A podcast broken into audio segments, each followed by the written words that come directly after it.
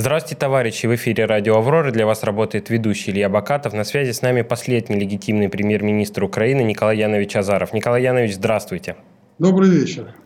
Николай Янович, сегодня мы хотели бы поговорить с вами о китайском экономическом чуде и о сценарии китайского развития в рамках Российской Федерации. Возможен ли китайский сценарий для Российской Федерации и что мешает нам этот сценарий воплотить в жизнь? Под китайским сценарием в основном подразумевают китайское экономическое чудо.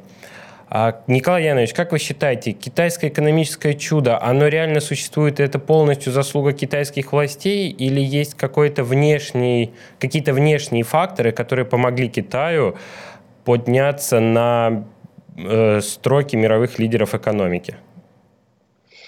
Я сразу с конца этого вопроса начну. Конечно, главная заслуга и главная роль в том, что Китай и китайский народ совершили, я бы сказал, не только экономическое чудо, но и социальное чудо, и технологическое чудо. Это был не только экономический рывок, подчеркиваю. Это была такая многоплановая эволюция китайского общества и выход его на самые верхние, скажем, эшелоны в мире. Конечно, вот это чудо произошло, потому что это чудо, когда совершенно нищая страна, которую я видел своими глазами в 1978 году, через 40 лет превратилась в первую, может быть, делящую вторую строчку с крупнейшей державой мира Соединенными Штатами Америки. Я, например, считаю, что она превзошла с точки зрения материального производства, ВВП значительно выше. С точки зрения многих технологических достижений, то, что они сейчас делают, это, так сказать, американцам еще догонять, уже догонять. Вот представляете, совсем недавно это они догоняли, а вот теперь уже, так сказать, американцам надо будет догонять. Так что, конечно, это чудо. Вот. Страна превратилась, подчеркиваю, из нищей в страну примерно, в общем-то, достаточно благополучную страну. Они отчитались на последнем 20-м съезде КПК о том, что они полностью ликвидировали бедность. И это тоже очень большое достижение, потому что ни в одной стране мира, я подчеркиваю, бедность не ликвидирована. Даже в самых благополучных, всяких там Швейцариях, может быть, только в Люксембурге да, ликвидирован, потому что практически, хотя я тоже очень здорово сомневаюсь, но будем полагать, что в Люксембурге она ликвидирована, да, потому что преимущественно все работают в системе банковских учреждений или услуг. Так что не надо считать этот Люксембург. А вот среди крупных стран из золотого миллиарда бедность имеет место и в Германии, и во Франции, а в Италии, так сказать, поезжайте на юг, посмотрите своими глазами. А вот Китай сумел это решить. А я вспоминаю, скажем, 50-е годы, 60-е годы. Я переписывался с китайским пионером, будучи сам пионером. Потом я жил в общежитии Московского университета вместе с китайскими студентами, которые еще тогда, по-моему, в 1967 году или в 1968 удалили. Произошел разрыв отношений, и вот тогда китайских студентов удалили. А вот какое-то время мы учились рядом, вместе, разговаривали, прекрасно на русском языке разговаривали. И я знал о том, что в Китае происходит, не по телевизору, не из радио, а вот из разговоров с этими ребятами, способными ребятами, которые очень хорошо учились в Московском университете. Поэтому то, что они совершили, да, и, кстати сказать, вот в те 50-е, начале 60-х годов Китай, по-моему, насчитывал по численности 600 миллионов. В Советском Союзе было где-то, по-моему, 250. То есть по численности Советский Союз уступал Китаю в 2,5 раза пусть.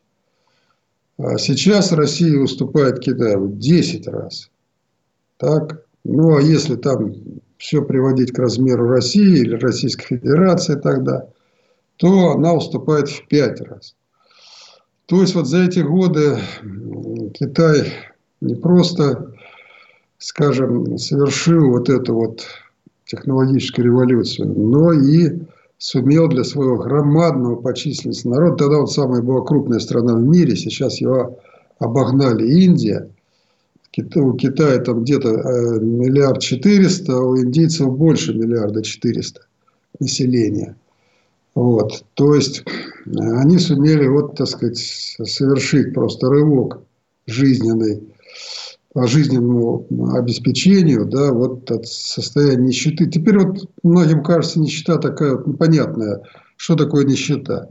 Но я вам скажу, 1978 год мы в Пекине, да и не только в Пекине, мы там практически весь Китай проехали, идет однообразная синяя масса.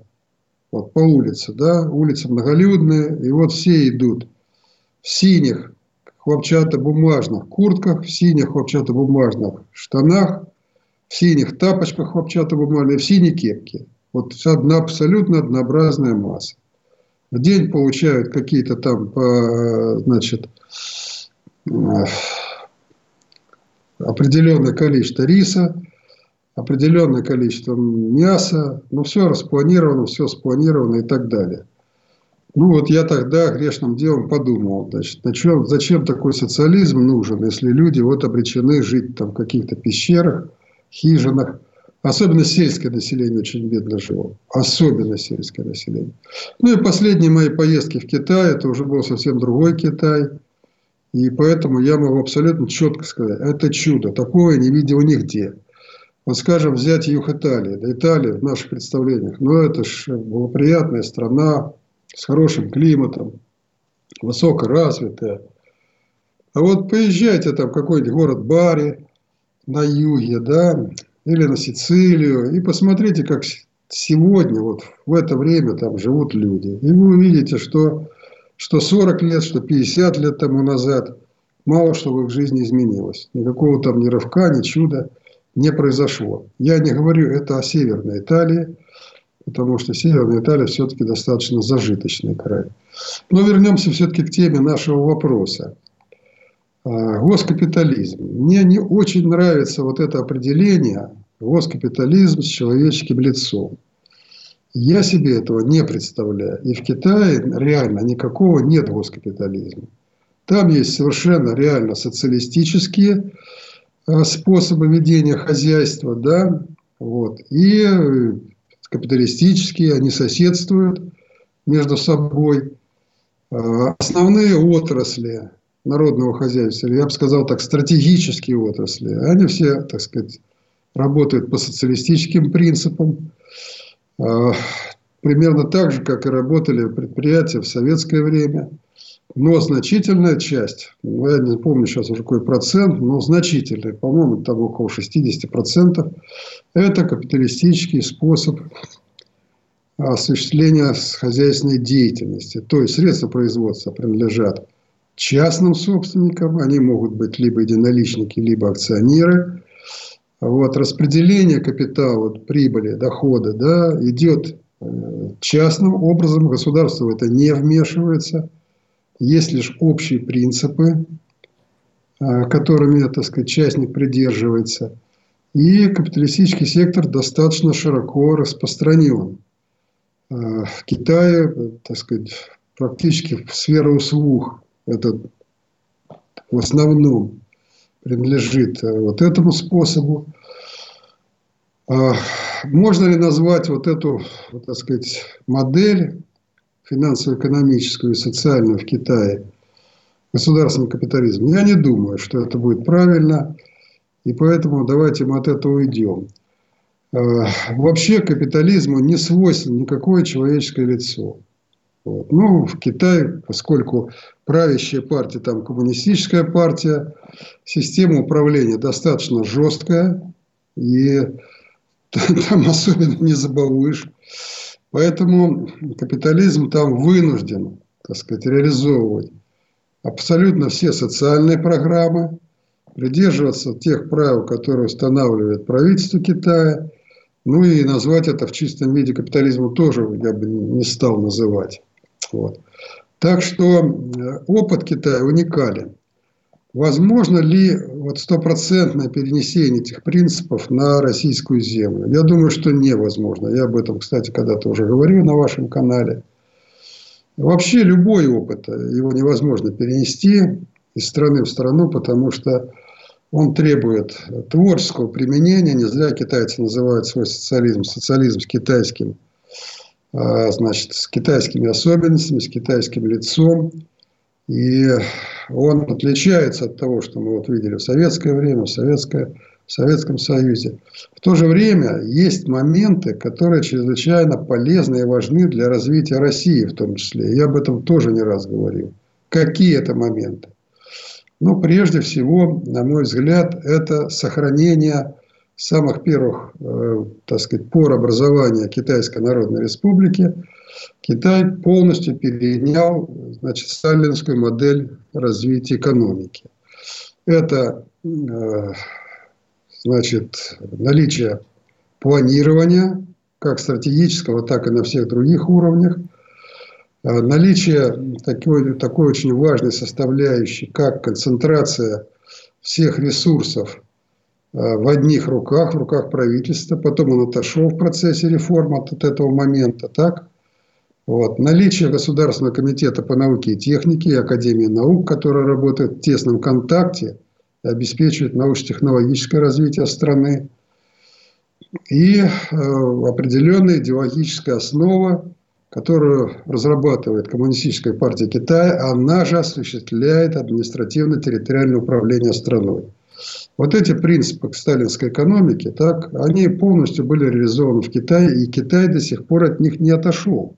Да, он модернизировал, он трансформировал, но принцип, скажем так, что партия определяет кадры, особенно, конечно, в сфере государственного управления, я имею в виду, где работают государственные предприятия, государственные корпорации. Партийный принцип управления территориями, то есть там, уезд, там, провинция, обязательно возглавляются партийными комитетами, которые назначаются по вертикали. И эти комитеты очень жестко держат управление в своих руках. Вот.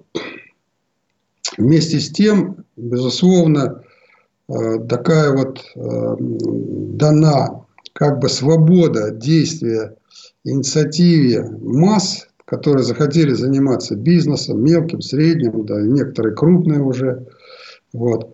Она предусматривает не только, скажем так, отпустили это все на стихии. Нет, все это, так сказать, планируется, но планируется крупными мазками. Да, никто там не планирует количество там, туфель выпускаемых, там, скажем, каких-нибудь кроссовок, там, панталон, чего угодно. Это, так сказать, до этого, чем грешила, кстати, советская плановая система.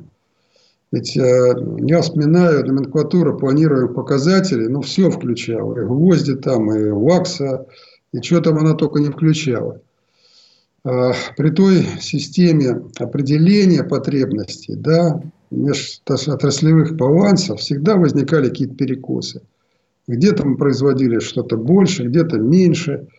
Естественно, все это относилось на убытки, на издержки производства. Ну, Китай от этого отошел. Вот. Ну, произвели, так сказать, рубашек больше. Значит, тот, кто произвел, прогорел, если это не нужно. Да? Произвели меньше, ну, поднялись они в цене. Но и то в пределах той, значит, нормировки, которые устанавливает Госплан, там, Министерство экономики и так далее. Ну, вот возвращаясь все-таки к тому вопросу, что же возможно учесть в российском, значит, в российской жизни. Ну, прежде всего, я уже сказал, планирование. Это важнейший регулятор управления страной, экономикой, промышленностью. Важнейший, подчеркиваю. И вот куда сейчас ни кинь, никто абсолютно не знает. Вот, скажем так, импортозамещение. Что это такое импортозамещение? Кто определит, сколько нам надо производить самим экскаваторов, там, грузовиков, какие необходимо построить и где мощности. Ведь, чтобы собрать там какой-нибудь грузовик, там надо десятки тысяч комплектующих иметь. И кто-то их должен производить. Нельзя же все на одном предприятии производить. Все, начиная там, от стекла автомобильного, резины там, и тому подобное. Да? Вот без системы долгосрочного планирования стратегического мы никогда не решим вопросы импортозамещения.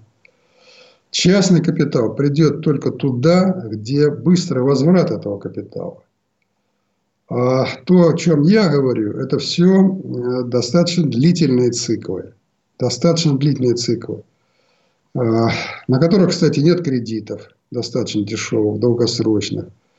Никто не знает, стоит ли мне производить завод по производству экскаваторов. А вдруг завтра санкции отменят, и в страну валом пойдет более высококачественные экскаваторы, может быть, даже более дешевые. И что мне тогда делать? Закрываться?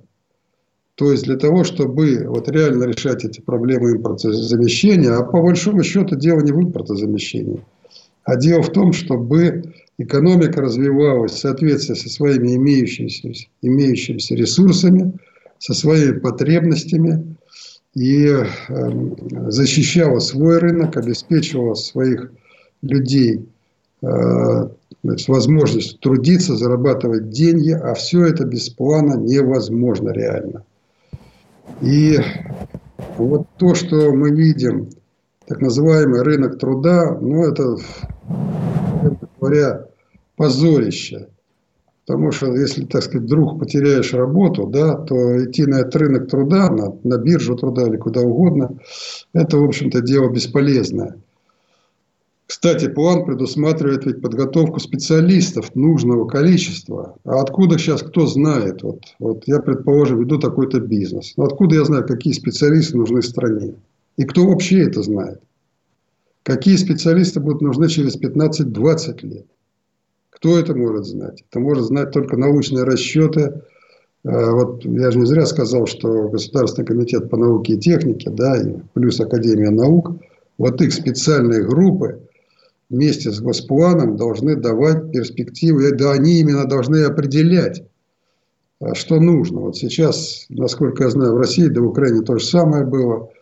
Перепроизводство экономистов, перепроизводство юристов, каких-то консультантов, каких-то менеджеров. А нет самого элементарного. Нет, например, инженера, который бы работал по технологии обработка металлорезанием, например. А что, разве металл по-другому сейчас обрабатывается? Он что, на каких-то принтерах сейчас там, так сказать, производятся какие-то изделия? Наверное, нет. То есть, как были машиностроительные предприятия, так они останутся и еще будут столетиями вперед существовать. Понятно почему. Потому что никакие там синтетические материалы, о которых мы грезим, они сразу не появятся, быстро не появятся. И металл как был, так и останется основой для машиностроительной отрасли и других отраслей тяжелого производства, будем говорить.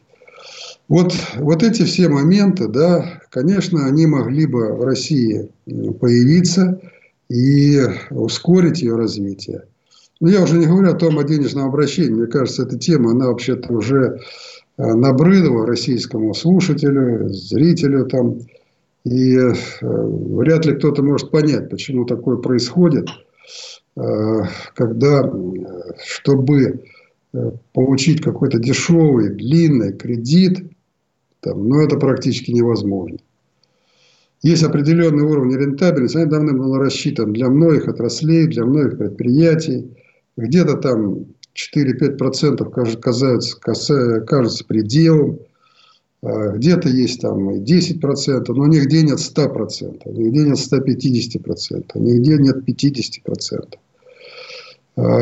При правильной организации труда, при правильном соотношении между затратами и, так сказать, и доходом любого предприятия есть определенные нормы, которые уже, так сказать, отработаны не один десяток лет. И поэтому с кредита со ставкой там, больше 15%, даже больше 10%, это не кредиты развития. Поэтому то, что происходит в сфере денежного обращения, оно вообще любому нормальному человеку абсолютно непонятно. И говорится, предположим, о том, что надо ускорять развитие, а вместе с тем, как можно ускорять, не давая денег. Вот как? На энтузиазме, как раньше, там, в годы гражданской войны или в годы Великой Отечественной войны, или, так сказать, в годы сталинских пятилеток. Сейчас на энтузиазме никто не будет строить ни железные дороги, там, которые иногда в рекордные сроки возводились, ни вообще, так сказать, заниматься, отдавать свой труд за бесценок никто не будет.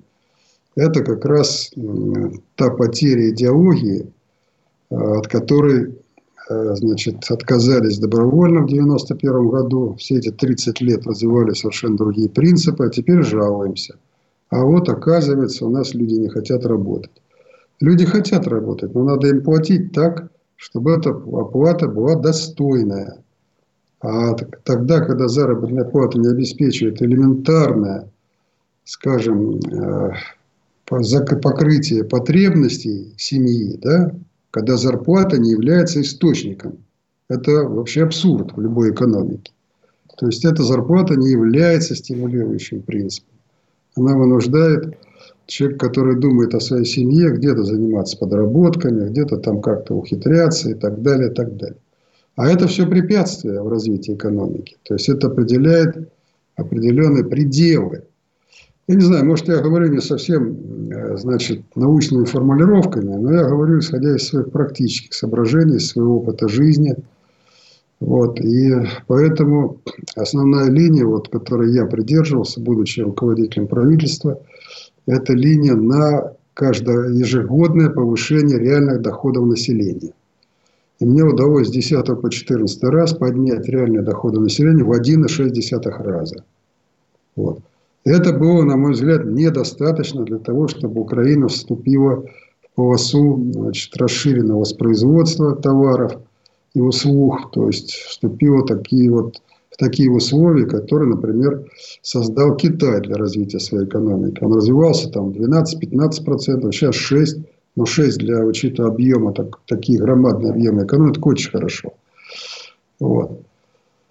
Добиться этого можно было только тогда, когда действительно появляются экономические стимулы серьезные для труда, для людей труда, и они вынуждают человека работать.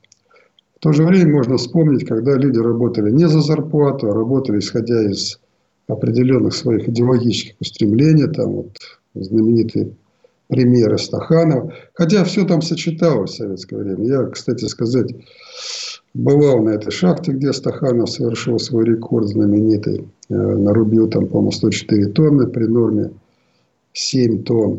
Вот. Правда, потом Никита Изотов нарубил более 200 тонн, то есть в 2 раза превзошел рекорд Стаханова.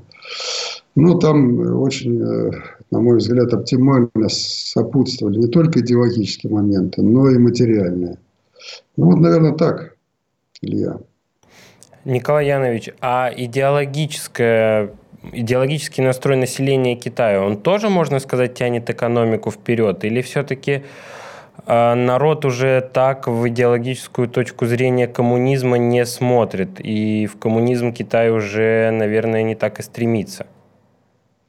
Ну, я об этом не говорил. Вот, когда я бывал в Китае, беседовал с китайскими, да и пришлось с простыми людьми беседовать.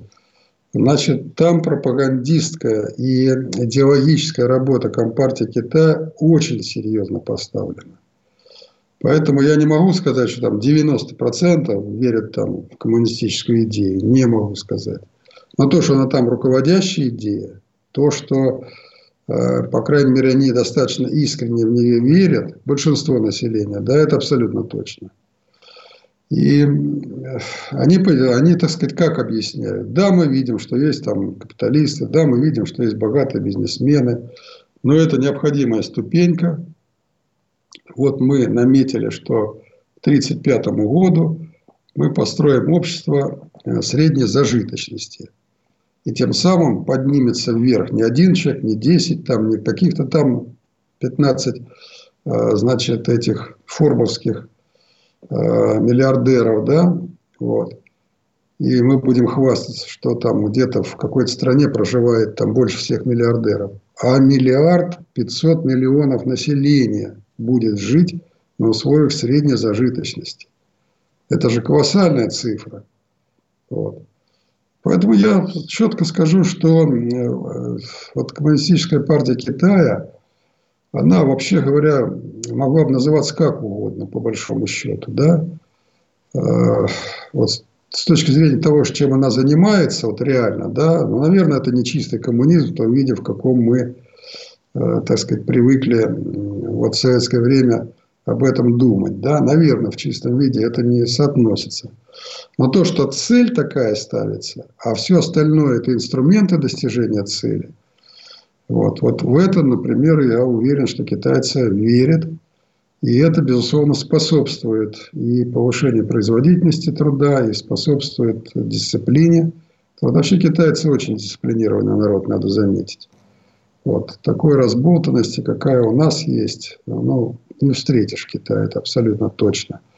Но заметим, что Китай – это все-таки страна с 5000-летней историей государственности, цивилизации китайской. Это очень много значит.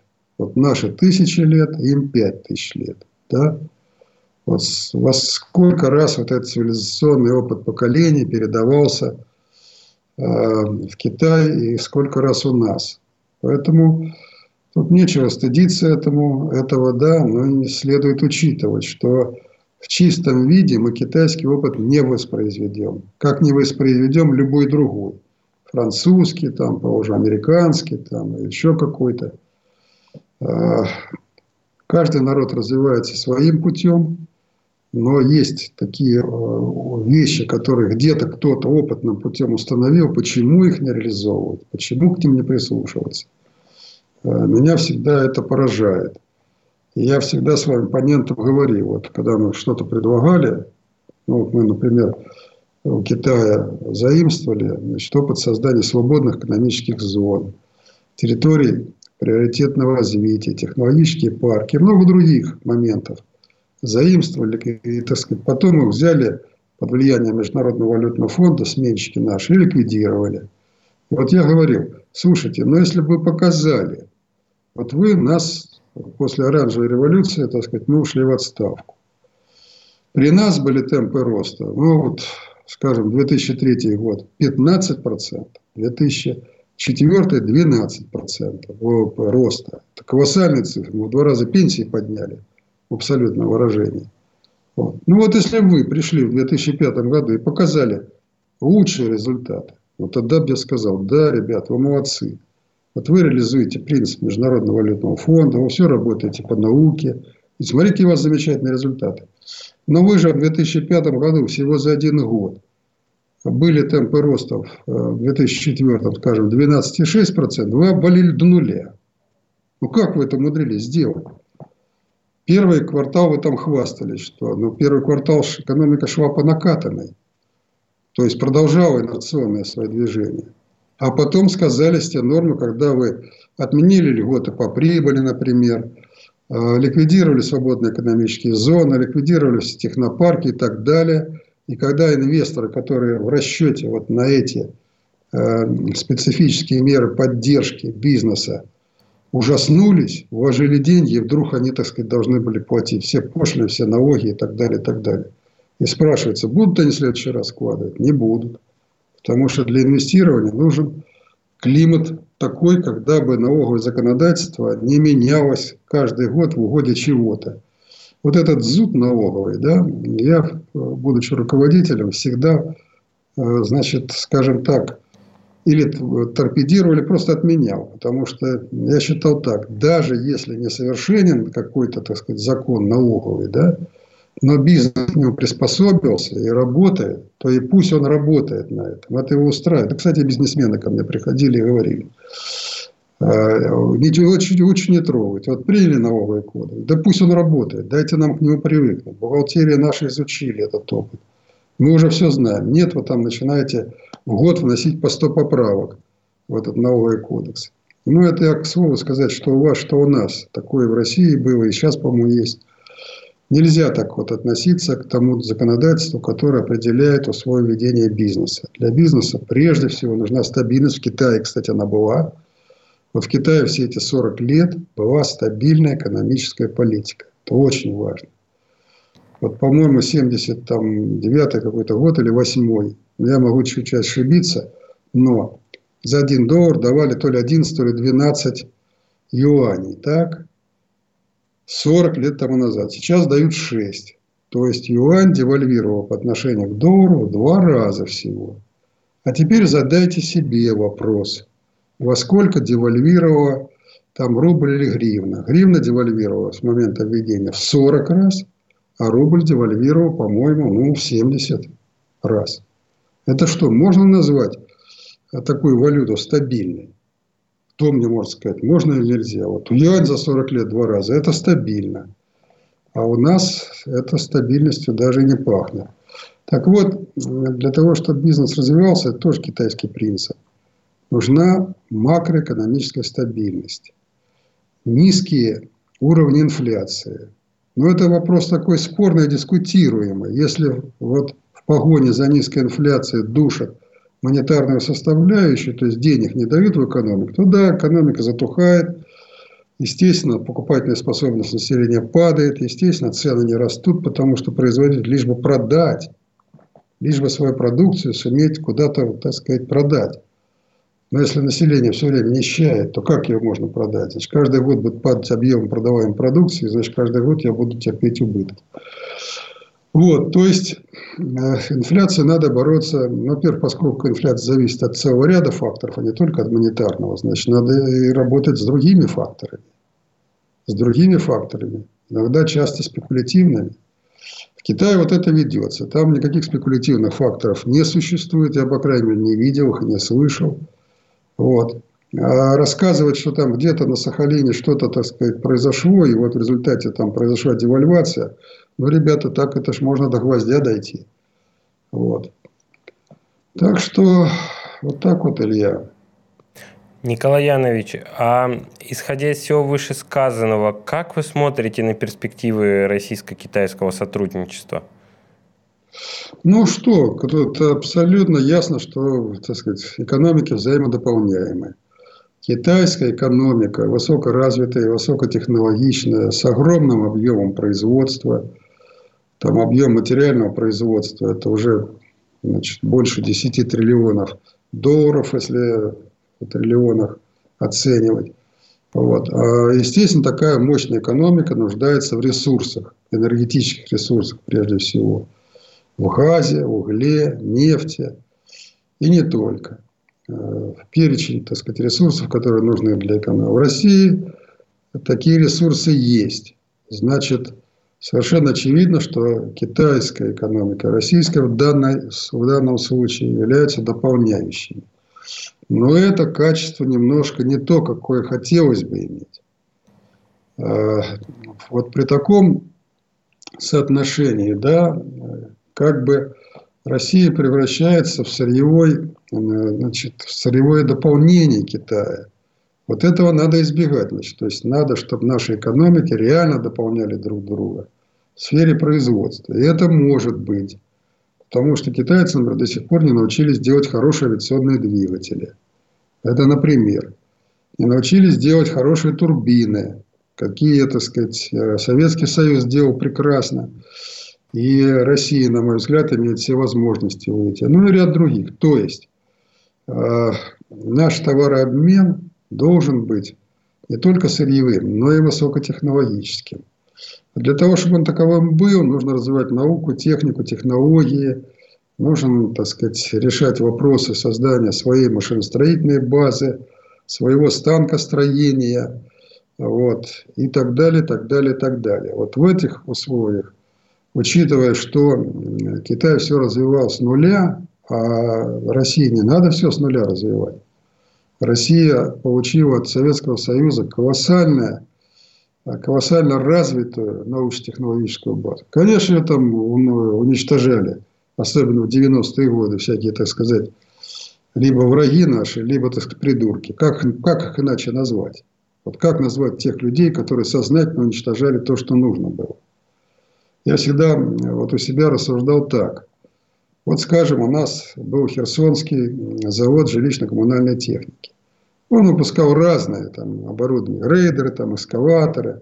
Может быть, они не так хороши, но это же было 30 лет тому назад. То есть 30 лет назад он выпускал на своем уровне очень хорошие машины. Надежные, простые в эксплуатации, которые, так сказать, могли быть отремонтированы в любых условиях. Никакие тебе сервис-центры не нужны были. Вот, к примеру, да, вот за эти 30 лет, если бы мы занимались модернизацией, да, то мы бы делали эти экскаваторы ничуть не хуже, чем делаются там японские какие-то там или американские. И понасоздавали бы свои там и центры за это время, так сказать, сервисные, да, по обслуживанию. Но мы этого не делали, мы просто загубили завод, да и все дела. Вот надо должно отдать, значит, Александру Григорьевичу Лукашенко, он свои предприятия не позволил разрушить. Вот. Не позволил. Вот он сохранил прекрасное предприятие БелАЗ, Белорусский автомобильный завод, который выпускает уникальные машины. Качество этих машин ничуть не хуже никаких там американских или японских, или немецких. Вот. Вот таким путем надо идти. Я вообще не понимаю, зачем закупать такие простые машины, как грейдеры, там, асфальтоукладчики или еще что. Это что там, какая-то, так сказать, система, так сказать, с высочайшей электроникой, там, с высочайшим программным обеспечением? Нет, конечно. Вот. И тем самым обеспечить у себя производство всего того, что необходимого. Причем начинать надо, конечно, с простейших вещей. Простейшие вещи потянут за собой смежников. Затем они потянут за собой и другие, более высокие, высокотребовательные, более высокотехнологические производства. За это время подготовится, скажем, образовательная, научно-технологическая база. Ведь вот меня возмущало, у нас в Украине был прекрасный кораблестроительный институт в Николаеве. А почему он там был? Да потому что там у нас верфи в Херсоне, в Николаеве и не только. Великолепные верфи, строили там замечательные корабли. Но Советский Союз устроил на этих верфях и военный флот, и гражданский флот, и, значит, торговый флот, и рыболовная там была флотилия там различная, и так далее, и так далее. Все смогли делать сами, так сказать, без всяких проблем. И, естественно, существовал кораблестроительный институт, который готовил кораблестроителей. Потом, учитывая то, что стали строить корабли все меньше и меньше, а потом вообще прекратили, то стали появляться факультеты юридические, экономические, еще какие-то там непонятные. Спрашивается, а что для этих факультетов в этом институте? Были специалисты? Не было специалистов. А за счет чего они создавались? За счет того, что ликвидировались все технологические факультеты, которые связаны с кораблестроением. А их много было. И вот в один из, так сказать, какой-то год вместо 200 человек подали заявление 7 человек. Вот и все. Вот. Еще там лет 30 назад Южная Корея вообще не строила суда. Сейчас она, так сказать, мировой рекордсмен. Кстати, 2 по строительству судов. Китай на первом месте, а Южная Корея там на втором. А где, так сказать, Украина и Россия? Где они? На каком месте? Сейчас вот пришла, так сказать, необходимость строить свой танкерный флот. А где его строить? Да что такое танкер? Ну, не бог весть какое судно. Его можно спокойно строить на наших, значит, стапелях, на наших верфях. Вот. Но не строим, потому что уже много чего потеряно. И прежде всего потеряли кадры. Вот это прежде всего. Это тот источник или тот ресурс, который надо готовить годами. Ведь недостаточно закончить 5 лет там института. Надо еще приобрести соответствующий опыт. А где же, так сказать, научно-исследовательские институты в области или технологические институты, проектно-конструкторские институты, которые занимаются проектированием судов и так далее, и так далее. Вот эти все мы опять возвращаемся к системе планирования. Планирование на годы вперед. На год. Там, на 5-летку, на 10 лет, на 25 лет, потому что большая страна, она не может жить, так сказать, смотря только на завтра или там, через месяц или через год. Это не для больших стран, не для таких стран, как Россия. Вот. Это какая-то удел какой-то маленькой страны, в которой же день прошел, и слава богу. Вот. А для наших стран, и для Украины тоже, Украина тоже не маленькая страна. Там эшелон планирования или там, так сказать, горизонт планирования должен быть очень серьезным. А чтобы это сделать, нужны соответствующие институты, которые способны это сделать. Это очень непростая задача. Подчеркиваю, очень непростая. Вот Китай с этой задачей справился. Вот, и они поэтому уверенно ставят перед собой. Я прочитал доклад, например, председателя Си на 20-м съезде. И, в общем-то, удивился, особенно в области научно-технологической. Это настолько глубоко развернутая часть доклада, которую, конечно, он не сам делал, абсолютно ясно. Это делал целый коллектив очень серьезных ученых из Китайской Академии Наук, скорее всего, из отраслевых институтов, из академических институтов. Но это вот та часть доклада, которая поражает масштабностью, поражает, так сказать, глубоким видением. И под все это приложен расчет. Это не по-украински обещанки. Это не какие-то обещания, да, которые через год, так сказать, или там через 5. Прошло 5 лет, а что сделал? Да ничего не сделал. А почему ничего не сделал? Да вот того не хватало, вот этого не хватало, этого не было. Вот этого все, то, что я говорю, это дефекты управления. Это дефекты финансово-экономической и социальной модели. Вот. Где живем одним днем. Поэтому в Китае есть что перенимать. Но еще раз подчеркиваю, перенимать надо это все творчески. И пока еще, на мой взгляд, сохранились еще советские специалисты, которые могли бы в этой области работать. Их бы надо было привлекать к этому делу. И, опираясь на них, конечно, сегодняшняя молодежь уже могла бы вот такими вещами очень серьезными заниматься. Николай Янович, спасибо большое за очень интересную беседу. Вы смотрели канал «Радио Аврора». Для вас работал ведущий Илья Бокатов. На связи с нами был последний легитимный премьер-министр Украины Николай Янович Азаров. До свидания. Спасибо, всего доброго.